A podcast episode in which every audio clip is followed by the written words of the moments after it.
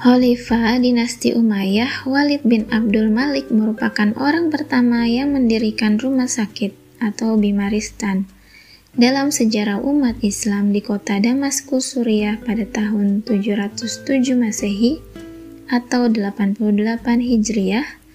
Bimaristan didirikan oleh Walid bin Abdul Malik dengan kas negara sebagai karunia bagi orang sakit berupa pengobatan gratis.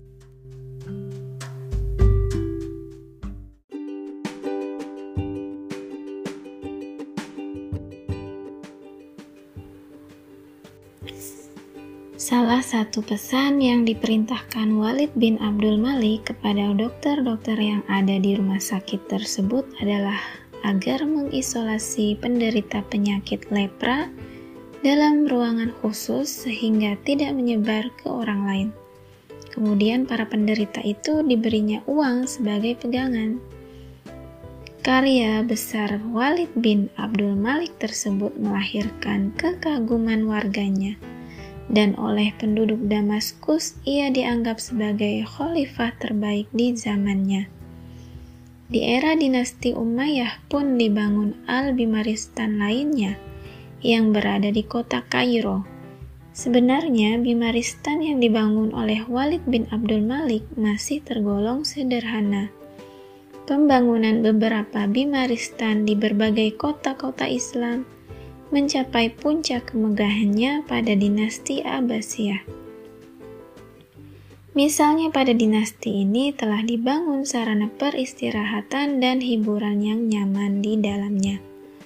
Disebutkan pula bahwa Khalifah al-Mansur merupakan orang yang berjasa dalam menentukan konsep modern dalam pembangunan bimaristan agar diikuti oleh para khalifah setelahnya.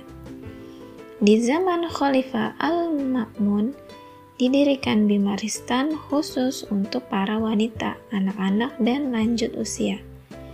Pada zaman Abbasiyah, yang juga dikenal sebagai zaman keemasan Islam, telah dibangun tiga bimaristan terbesar yang berada di tiga kota, yaitu bimaristan al-Adudi di Baghdad, bimaristan An-Nuri di Damaskus, bimaristan An-Nuri di Damaskus, dan bimaristan Al-Mansur di Kairo. Di buku tersebut penulis juga menyebutkan ada dua macam bimaristan di awal kemunculannya, yakni bimaristan yang tetap dan yang bergerak. Bimaristan yang tetap berupa bangunan di suatu tempat tertentu sebagaimana yang terdapat di ibu kota negara-negara Islam dahulu seperti Kairo, Baghdad, dan Damaskus.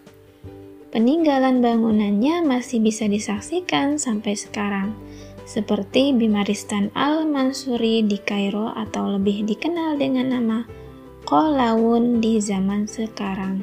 Sementara itu, bimaristan yang bergerak adalah sekelompok dokter yang bergerak dan berpindah dari satu tempat ke tempat yang lain, di mana terdapat orang sakit dan menyebarnya wabah penyakit, atau ia berpindah mengikuti peperangan, seperti bimaristan Muhammad bin Malkasyah di zaman Abbasiyah yang mengikuti kemanapun tentara Islam berada.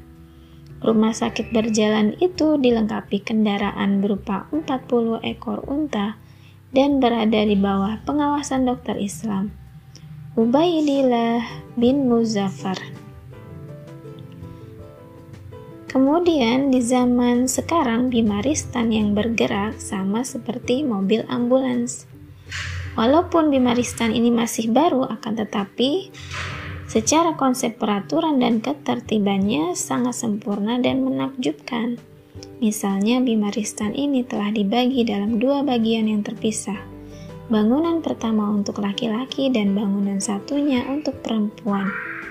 Kemudian di kedua bagian itu telah disiapkan berbagai alat kedokteran, perawat, dan dokter-dokter yang ahli di bidangnya.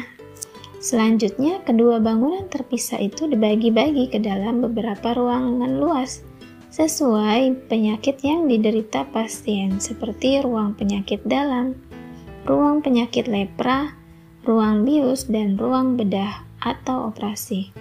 Disebutkan dalam buku ini bahwa bangunan Bimaristan memiliki bentuk arsitektur sangat unik dan luas, dengan air yang mengalir di bawah lantai-lantainya. Air yang mengalir ini berfungsi untuk mendinginkan ruangan dan sekaligus memberikan kesegaran sehingga memberikan ketenangan pikiran kepada pasien. Saat itu Bimaristan sudah dilengkapi pula dengan apotek obat-obatan.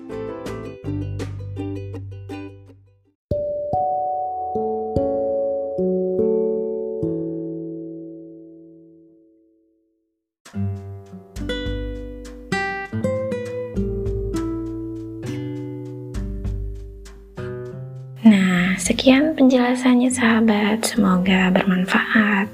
Kita lanjut episode berikutnya. Wassalamualaikum warahmatullahi wabarakatuh.